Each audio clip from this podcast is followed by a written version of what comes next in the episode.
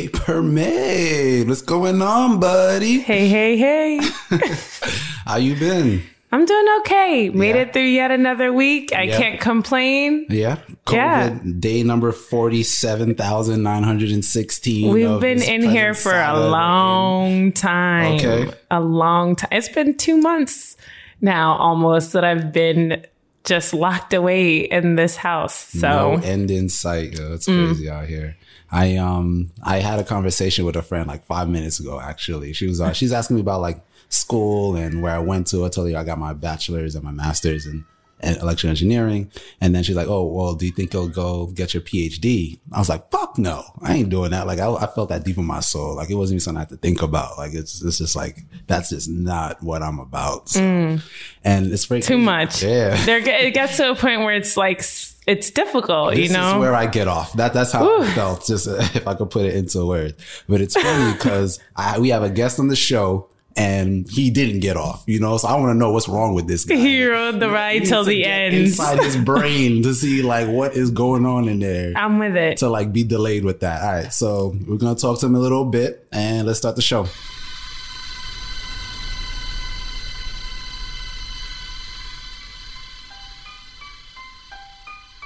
Black Hypothesis.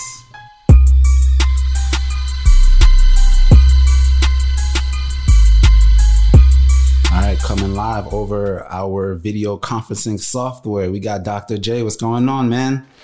What up with it? I'm that idiot that uh, decided to finish the PhD. Yeah. Oh, so when he puts himself on mute, that don't mean that he can he can't hear me. no, he heard every word, I guess. Uh, shoot. All right. Maybe you just know something we don't. That's you know that's why we ask. I just learned you how to know? mute button works. Listen, I know I know a lot, but it doesn't mean that it's worth it. Dr. J, so we just want to know, like, how did you get into like this field that you're in, like your background? Like, walk us through that process and that journey. Yeah, so I was I was a first generation um, college student. I went into Brooklyn College. I didn't know what I wanted to major in. I just knew I wanted to major in science. So I Okay. dabbled in a little bit of physics, a little bit of chemistry, biology. And biology stood out to me one because it was a scholarship. At that point, I would have sung and danced if I if I needed to get paid. Yeah, I was starving. Um, so I took a course and I fell in love with it, man. The main reason was the professors knew the students on a first name basis. It was a small department, and that sort of stood out to me. Um, and allowed me to do science and also go outside, which I'm strongly for. You know, I grew up in the Caribbean, at, you know, in Trinidad. So growing up, growing up in Trinidad is actually a place called the Pitch Lake, which is the largest asphalt deposit on the planet. So this Mm. tiny little dot, right? Growing up there, um, very influential. You know, it's a strange place where like the ground moves consistently. The houses are built on stilts so that it can move when they pump petroleum. It moves also. Oh, wow. Um, and we'd have a lot of excursions going to waterfalls. So I was always an outdoor sort of exploratory environment that I lived in.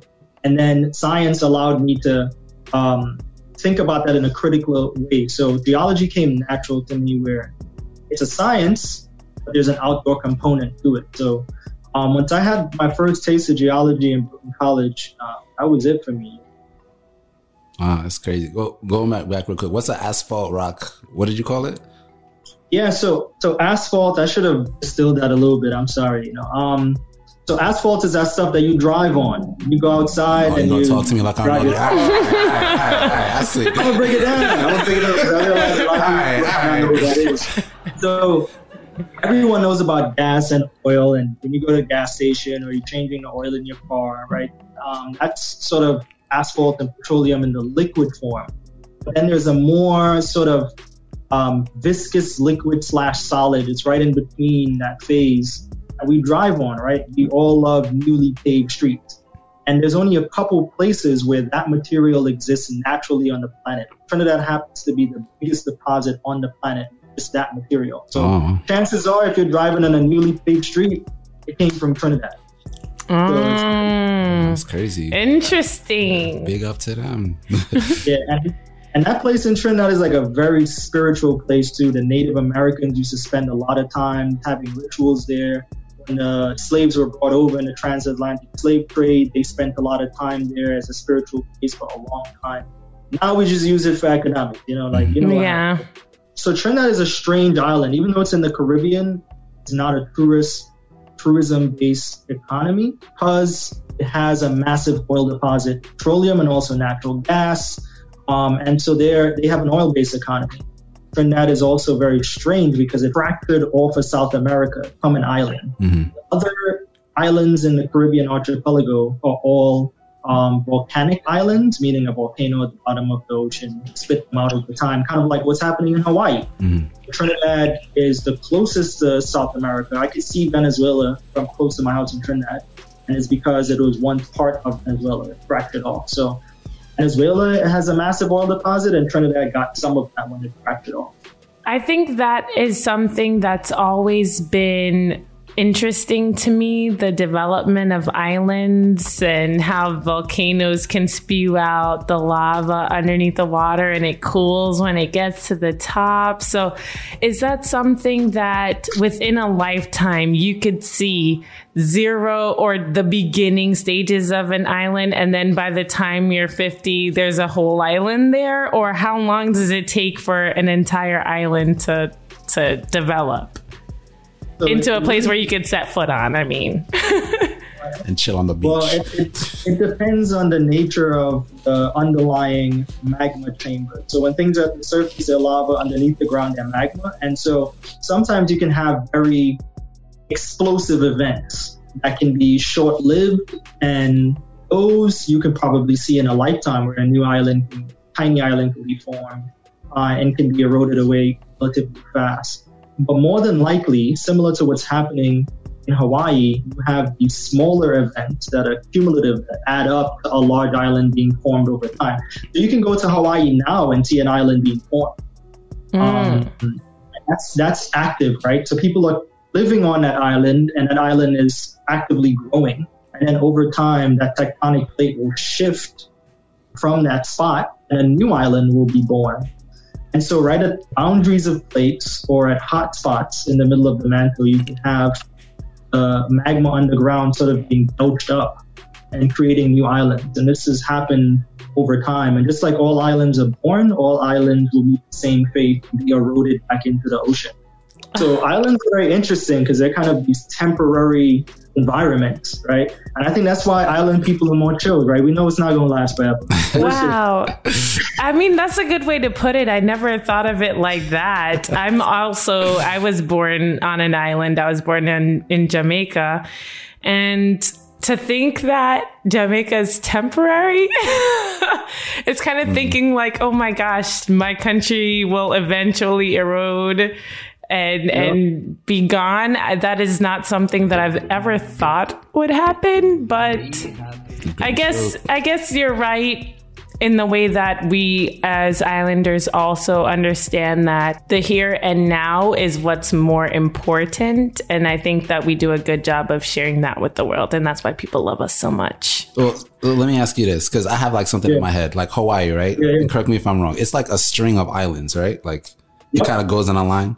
So that means Yep. all those islands are kind of like just sprouting up along these, like the edges of these plates that are touching each other. Is that like where the so, magnets so come out? the, the edges of the plates is sort of what gave birth to the Caribbean. Hawaii is a, is a little more unique in that it's actually in the middle of a plate.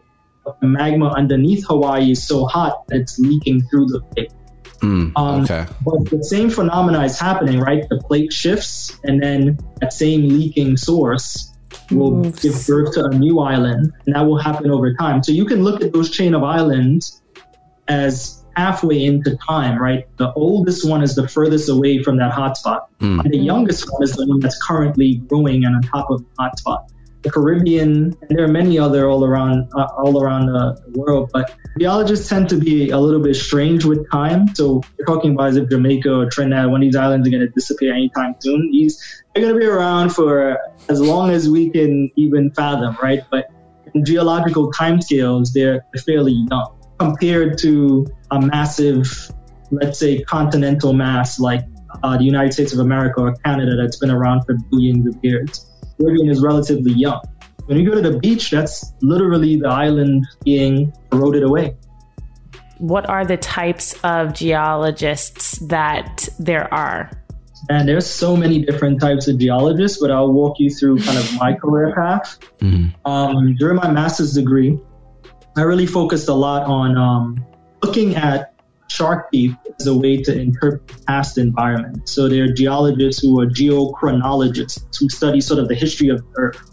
And when a shark teeth is forming, it's forming in the ocean. And so it's really a pathway, a window into the past. So every time you find a shark tooth, that's a window into a past ocean. And you can use that to study climate change over time.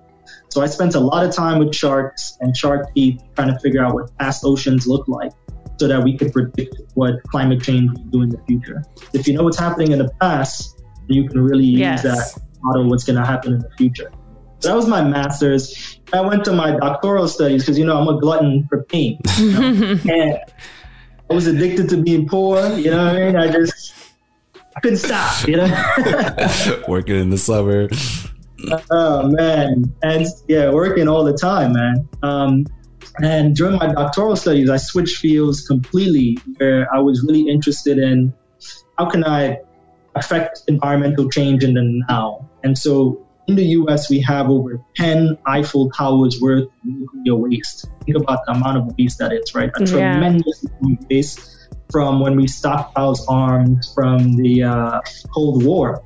And so all that all that waste, that nuclear waste, is just sitting in facilities around the country. Yes. And we'll talk a little bit about that later on. So I spent a lot of time making materials, Oh, shit. Brita filters for nuclear waste, um, and just trying to clean up the environment in terms of these dangerous metals like uranium or plutonium. So if you think about geologists, anything to do with studying the Earth is going to be regarded as geologist. So for me, geochronology was a passion of mine. That morphed into more material science, where we're trying to build better filters for nuclear waste. Okay. How do you how do you store nuclear waste? Right now, uh, this is what we do. Store it's very high tech. to store nuclear waste. we put them in The bins. asphalt. We got a big drum. We get a big bin and just leave it somewhere. Just imagine a house-sized water tank, and you just pour nuclear waste into it. Every facility that is responsible for making nuclear waste, right? P- PET scans, when you go to hospitals, um, nuclear power plants, or decommissioned nuclear weapons, any other facility that generate nuclear level waste, that's how they store them. They're just massive amounts of these vats, these metal vats that break down over time and leak. So that's kind of our strategy right now. You know, it's foolproof. Uh, oh my god. and it's just Yeah. they just build more and more and more of it. Um, so um, ideally, what you would want to do is to store it in a solid form. Liquid form, it can leak out, it can go into the ground, it can go into the water, leak into the air, and become a real issue. Right? We've looked at places like Chernobyl, we looked at places like Fukushima, where there was massive environmental contamination. Nuclear energy actually really has a tremendous bright side. So if we think about all of the nuclear weapons on the planet, you guys know about the only way we can actually lower the amount of nuclear weapons we have on the planet? There's only pretty much, well, there's two ways to do it. Use them is one of them. I don't think we want to do that. Uh, what's the other one? The other one is actually using that material in nuclear power plants. So you can decommission missiles by burning that uranium in a power plant. Mhm. And so I'm a big advocate for nuclear power plants. Um, places like France completely have all their electricity being nuclear. Oh, Um, that's and good. if we- yeah, if we want to get rid of all of the stockpiled nuclear weapons we have in the U.S., we have to be advocates for nuclear power. Um, so, nuclear is a, is a hot topic. It's pretty much the cleanest source of energy we can get on the planet right now. Mhm. It's also have this double-edged sword where people are scared of it um, because of the disasters that we've had in mismanagement around the planet. You've mentioned that when it comes to the study of geology, there have been disasters worldwide regarding nuclear waste, and there's also storage of nuclear waste all over the US. So, would you say that we can expect, if interested in a career in geology, to be able to travel all over the world? Yeah, for sure. I think out of all of the sciences, geologists are positioned well to travel. And I think traveling is one of those things that you look forward to when you're going through a doctoral level study, right? You get to travel to new environments, you get to play with really expensive toys. One of the things I really enjoyed about um, my doctoral studies was going to national labs. So I, in order for me to, to look at Brita for nuclear waste, I needed really high powered X-ray machines. Similar to the X-ray machines you, you do when you, you explore when you go to the dentist, only these X-ray machines a million times brighter, brighter than light that you get from the sun even. And they're positioned in specific places. So I got to travel to California, to Chicago, to the Carolinas. Some people, some people from my team went to international travel in France. We visited these facilities called synchrotrons, which are these really strong, high-powered X-rays to mm. do our experiments. Mm. And and going there is like straight out of a sci-fi movie. You know what I mean? It's kind of like the Wall Street of science. So Nobel Prize winners, posters are on the wall. Um, you have to do a competition to even get time on these machines. And when they assign it, they're like, you have 48 hours to do your experiment. So running experiments like 24 7 on shifts. But there's always time to champagne and campaign, right? So if I'm out, I'm gonna spend some time. There. So traveling is a big part of like doing science, especially if you're doing geology. Some people, I remember during my undergrad, I got to travel to Death Valley, California, and we spent a couple months in the desert. And that was really cool. Awesome. All right. So thinking about traveling and thinking about nuclear waste and thinking about islands disintegrating and things like that, it makes me wonder, yeah. like, and how you feel about that. And I'm wondering, what do you think our geologists' role in, you know, us conquering new planets? Because obviously, people trying to piece out of here and to know if this is a soon and very sure, soon. Right. I want to know if I should buy a punch a ticket if I can if I can even do that. Well, first and foremost, I think you know we need to take care of Mother Earth, right? We need to take care of Gaia. We need to take care of hometown, home base, and that's where most geologists are working. But there are geologists that are already looking and probing other planets. Um, but I mm-hmm. don't think geologists will necessarily be the only ones to be there. If you want to position yourself to go to another planet, you really need to be interdisciplinary. And so, in fact, um, I have a couple friends, and I dabbled in this field when I was a doctoral student too, called biogeochemistry. Mm-hmm. And those are the people who are going to be sort of the founding fathers of the you know next planetary colony. Um, these are people who understand are studying the ingredients for sustaining life, um, where to find minerals and resources, how to use chemical ingredients to study life, right? Science is becoming more interdisciplinary. Yes. And so you have these teams of scientists that are working on finding Goldilocks zones and really pinpointing specific planets that are habitable, that are similar to Earth. Mm. Um, so that work is being done now. That work is extremely exciting. I want to caution everyone in terms of looking at other planets because the furthest man has ever made it is to the moon. we have probes on Mars. We have satellites that are looking at Europa and other distant places that could be habitable. But physically, to get to these places, our technology is, is not quite there yet. Yeah. I think the Rona is doing a good job in replenishing and repairing Mother Earth. You know, ozone layer is repairing itself. Mm. Uh, Water's getting smog in the, in, the, in the, environment is clearing up. All we had to do was low key just shut it down for a couple weeks, and then Mother Earth would just heal itself. You know? Wow, it's actually kind of crazy. yeah, just give it t- give it time. And right. that really tells you how bad of a how of a presence yeah. we are. Like you know how negative our, our and um, some people don't even are. realize that many scientists call this what the Anthropocene. Man, they don't realize that we're the reason for it all. Mm. Humans are a surface cancer. We're yeah. A, a pathogen to the surface of the planet. And I think this is a humbling experience so that we can see how bad our impact is. And if we really just tried to be more sustainable, um, like there are other creatures on the planet that are just be more conscious of their surroundings. Like I often think of ants, right? They're like a super colony. If you put all the humans on one side of a scale and all the ants on one side of a scale, their biomass outweighs us tremendously. Mm. Oh. Their, their signature of damage on the planet is like almost zero, right? They help the mm-hmm. process. and we're this like concrete generating smog and filter poisoning like surface Oh. cancer, right? All energy This big consuming. tumor that's- yeah.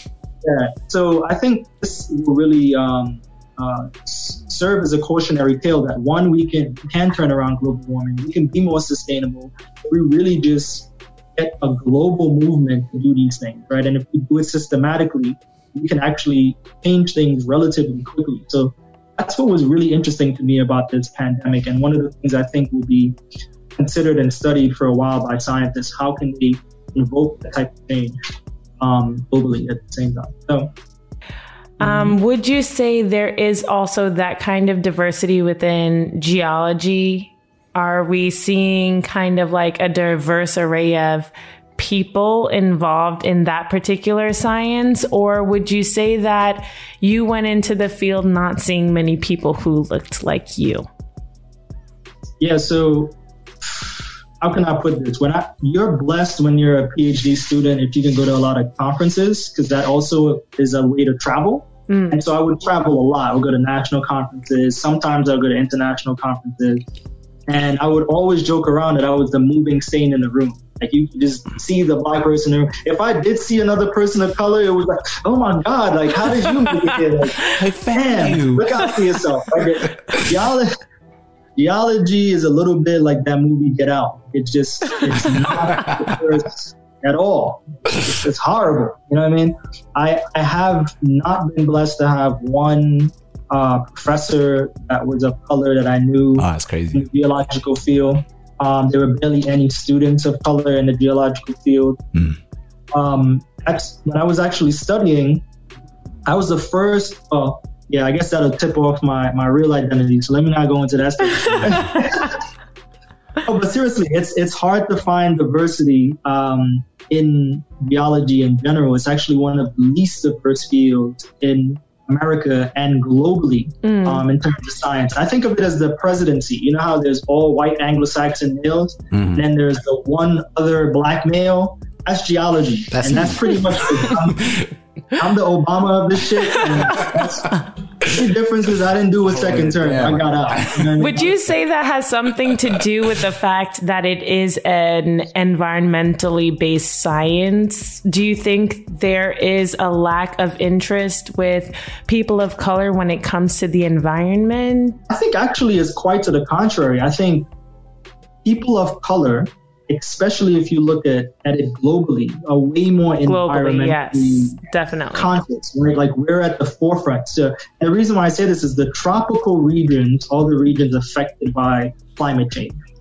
No one is one is worried about um, America disappearing in climate change. Sure, you might use, lose some cities at the at near the water, but if you're in the Caribbean, if you're in the Maldives, if you're um, in the Philippine Islands, your island is at threat, right?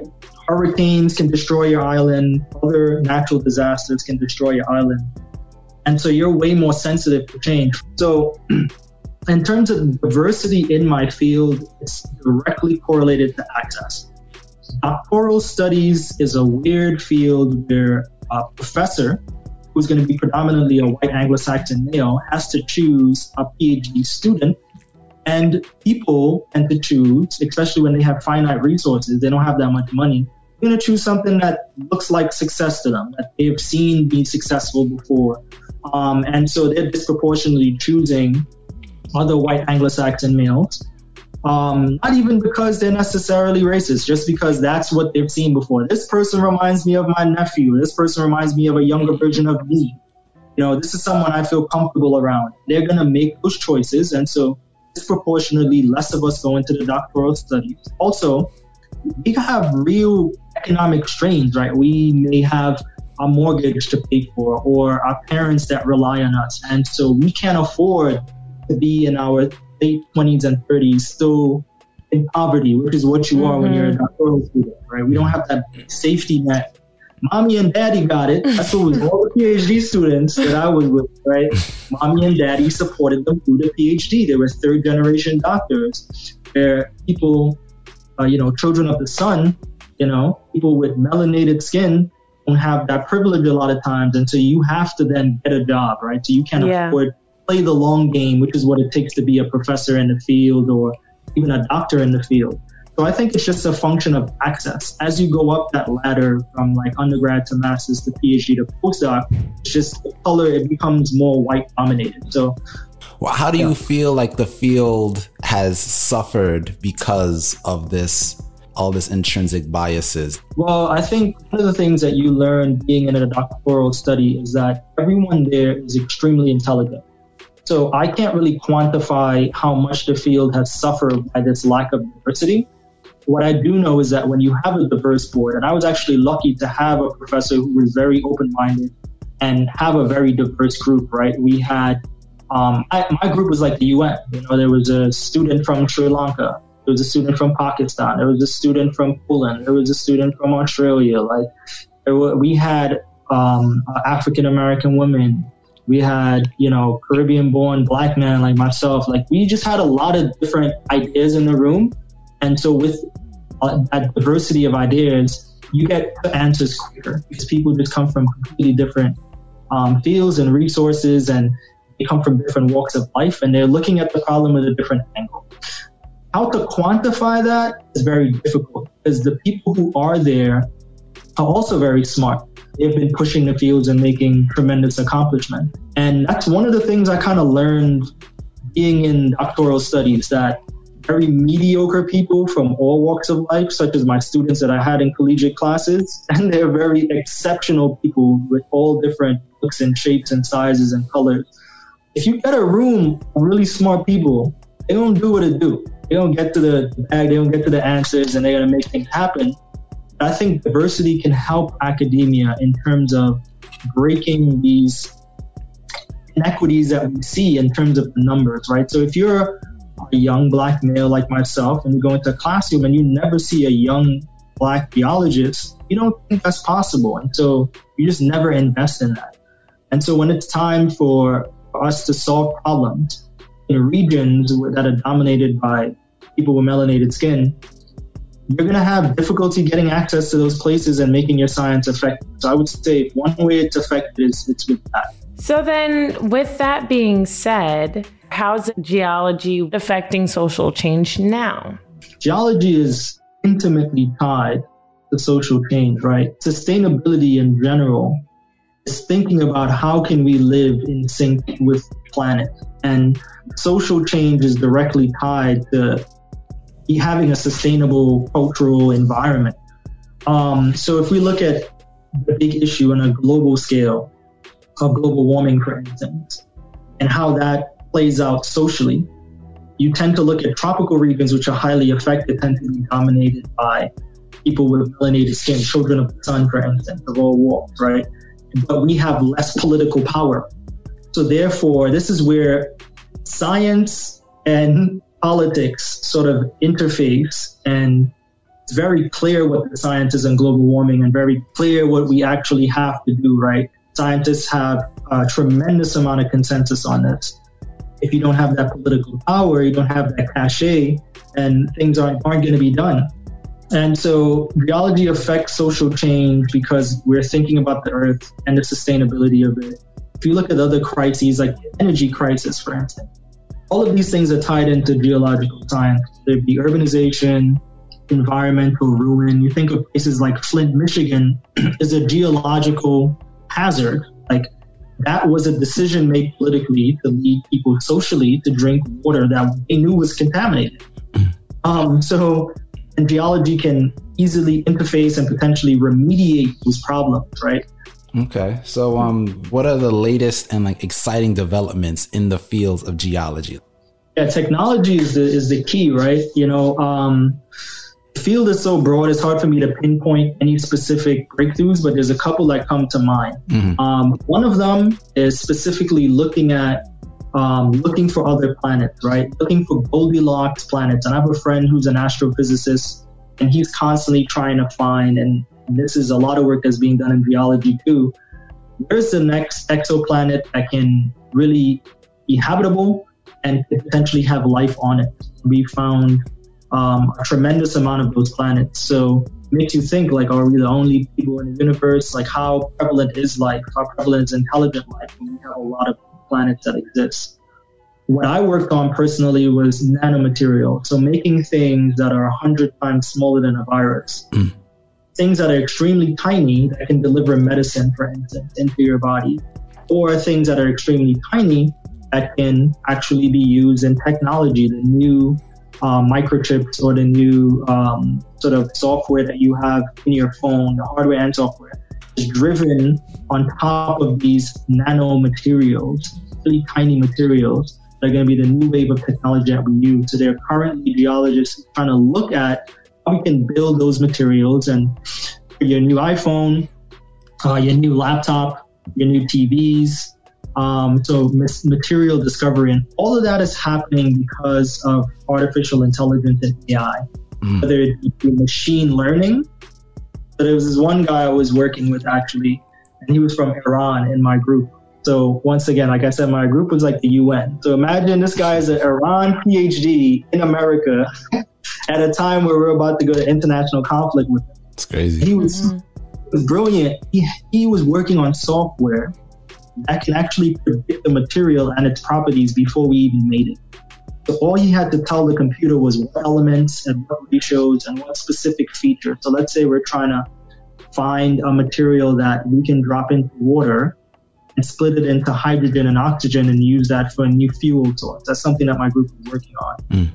He can tell you what materials to go make. Um, and Mm. Kind of we like a material Google. Nuts. Right? So he can predict awesome. before we waste any time in the lab, right? Just cooking up stuff, which takes weeks sometimes and is really expensive to do some experiments. He can tell us where to look. And so that sort of AI interfacing with science, um, which they call crystal structure prediction. So AI, man, that's where it's going. Everything is going to be driven through um, the computational power of how can machine learning or um, structure predictions help us as scientists be smarter, work smarter, and make new discoveries even quicker than we ever have. So then let's leave on this because I have one last question for you. Okay, Jay? Dr. J. Yeah, don't get corrected, Dr. J. I'm Dr. surprised- J. I'm a step I said it. I, I got it, back right? to it. I got back to it. You deserve the title after all. You really do. Uh, what is the first thing that you're going to do when everything opens back up? Hmm. We definitely need to know Save that. the hardest for last. As soon as this is done, I'm a Caribbean baby, so I need some sun ASAP, right? I'm a child of the sun. Ooh, where need to you going my with this? You know I'm saying? I need to be somewhere on an island. There's gonna be some drinks involved, and there's gonna be some fun involved, Hey. for sure, and good time. So, uh, because and it's long overdue. I gotta yeah. gotta some, some stress once once this country opens back up. Passport getting kind of cold. He needs to, you know what I mean? to Warm it up. Gotta activate that melanin, baby. Need to. Thank you so much for joining us. I don't have any more questions, but I just wanted to thank you so much for joining us and uh, sharing that it is totally possible, fun, interesting, and for the rest of our youth to get involved in a science like geology. And thank you for just talking about a field that I didn't know that much about, and probably a lot of listeners also didn't know about as well. So if you like going outside, you know, if you like, But you still want to be involved in science and you want to be able to affect social change and, and travel. and stop nuclear war and waste shit like that.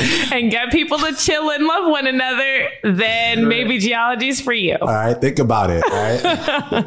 Whatever you do, if you get into geology, make sure you bring your blackness with you. Because at the end of the day, these fields need diversity. So make Speak. Most sure you bring that black hypothesis with you. Yes, yes. a lot of imposters in the field. They have black skin, but they, they want to get outside of it. Yes, we can be smart and black. How do they say not all skin folk is kin folk? Gotta watch out. Yeah. So if if, uh, if someone wanted to reach out to reach out to you if they had any other questions about geology or your um your path and maybe like academic uh choices that they can make, do you have like um a medium that they could reach out to you? Yeah, so there's a couple of different mediums. Um, you guys can follow me at Nano Alcatraz on Twitter. Okay. Um, that's my Twitter handle. You might have to- Also, Wow. That's a good one. this is going this is going to give up my uh, my identity a little bit. I'm a co-founder of a nonprofit for science communication. Oh, Ooh. oh shit. Yeah, we didn't get into that, but maybe next time I'll come No, back. yeah. and what is What's that? it called? Yeah, what is Wow, so Yeah, this, so these it's are cool. one time things. where can they search that uh nonprofit?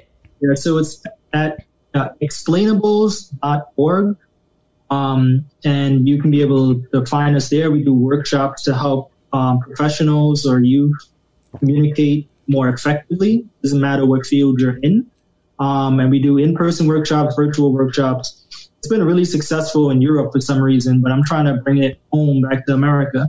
Um, but uh, yeah, you know, explainables has been booming, especially since we've been quarantined. I've been doing pretty much workshops daily. Oh, we help nice. people get ready for job talks. We help people get ready for um, defending their thesis, or you know, if you want to improve on that one minute you have with an elevator pitch to somebody who is important in your field, we can help you get ready and polish your talk. So, yeah, so it's explainables.org. Awesome. awesome. Mm, okay. Thank Take you so you. much again. You gave us more than we bargained for. Oh, this is crazy. This is awesome.